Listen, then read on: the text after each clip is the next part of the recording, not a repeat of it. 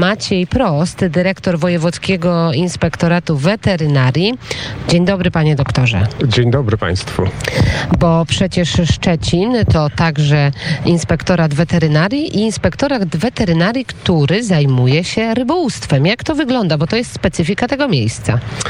Tak, rzeczywiście zgodnie z położeniem e, województwa dużym działem gospodarki e, przetwórczej jest e, przetwórstwo rybne. Są to tradycje z dawien dawna, które są kontynuowane. No, prawda jest taka, że surowiec, który w tej chwili przerabiamy, nie pochodzi z własnych połowów, nie tylko na Morzu Bałtyckim, ale również na dalekich morzach północnych. Jest to surowiec, który zakupujemy mm, e, poza Polską, jest e, importowany i przerabiany e, w naszych zakładach zlokalizowanych na wybrzeżu.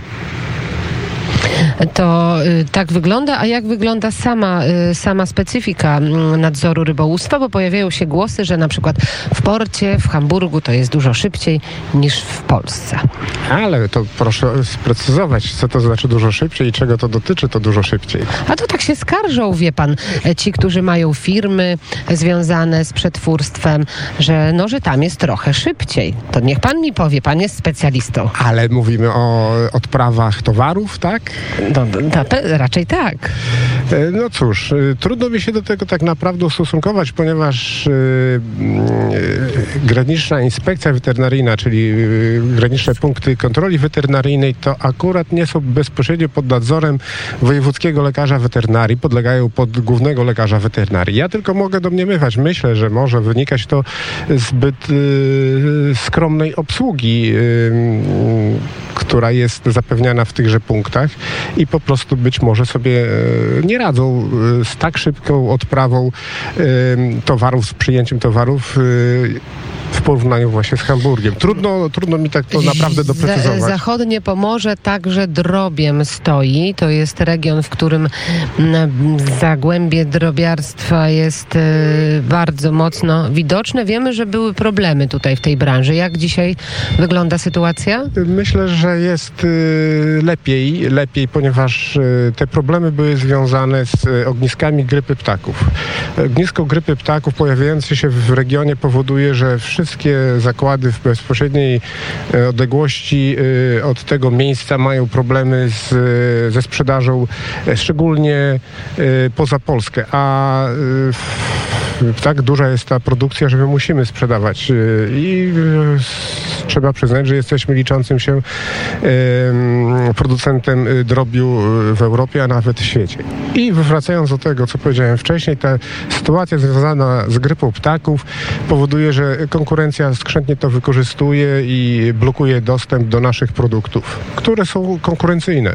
Jak to robi konkurencja? No, zasłaniają się y, obawami tym, iż raz, wraz y, z tymi produktami zostanie y, przesłany, powiedzmy w ten sposób, y, wirus grypy i dojdzie do rozprzestrzeniania tej choroby w tych państwach, do, do których sprzedajemy produkty drobiowe. Mówimy tutaj o, o zagłębiu tym, ale jeżeli spojrzymy także na mm, eksport, na tą branżę, to jednak bardzo mocno wchodzi tutaj kapitał niemiecki, panie doktorze. Jeśli chodzi o drób? Tak. W ogóle, w ogóle o całą y, branżę, którą pan się zajmuje. Y, tak, to nie tylko, nie tylko niemiecki, ale jeśli chodzi o hodowlę trzody chlewne, to duński, y, również swego czasu y, amerykański. Y,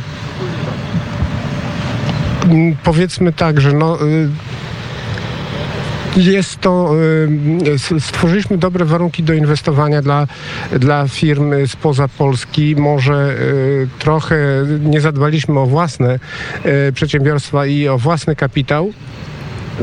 No i mamy tego pewne odczucia, może nie powiem y, że negatywne, ale, ale faktycznie jest to duża penetracja kapitału y, obcego. No i dochodzimy tutaj do tego ważnego momentu. Mowa y, jest o PGR-ach, które tutaj były, które się rozpadły. Chyba jedne z najliczniejszych, tak jak wczoraj mieliśmy okazję rozmawiać. Jaki to miało wpływ y, i przełożenie na dzisiejsze funkcjonowanie gospodarstw? Powiedzmy tak, że zachodniopomorskie, a jeszcze wówczas województwo szczecińskie, e, bo dodam, że zachodniopomorskie powstało z połączenia dwóch województw e, szczecińskiego i koszalińskiego, e, no, obfitowało, było wiodącym województwem, jeśli chodzi o kolektywizację rolnictwa, więc stało PGR-ami. Tych PGR-ów naprawdę było bardzo dużo. Bardzo duża hodowla i bydła, i trzody, i wielu innych gatunków zwierząt gospodarskich.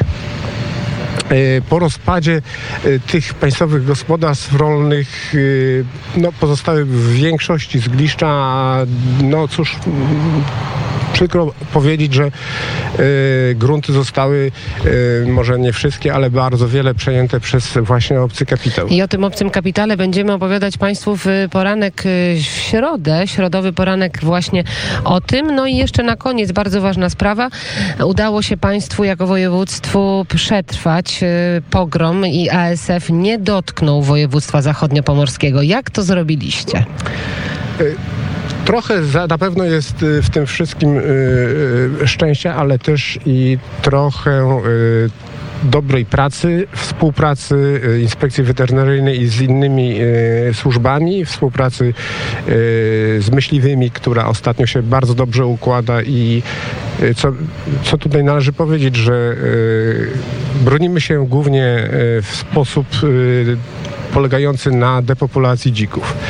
I trzeba przyznać, że ta czynność nam dosyć dobrze wychodzi we współpracy właśnie z myśliwymi.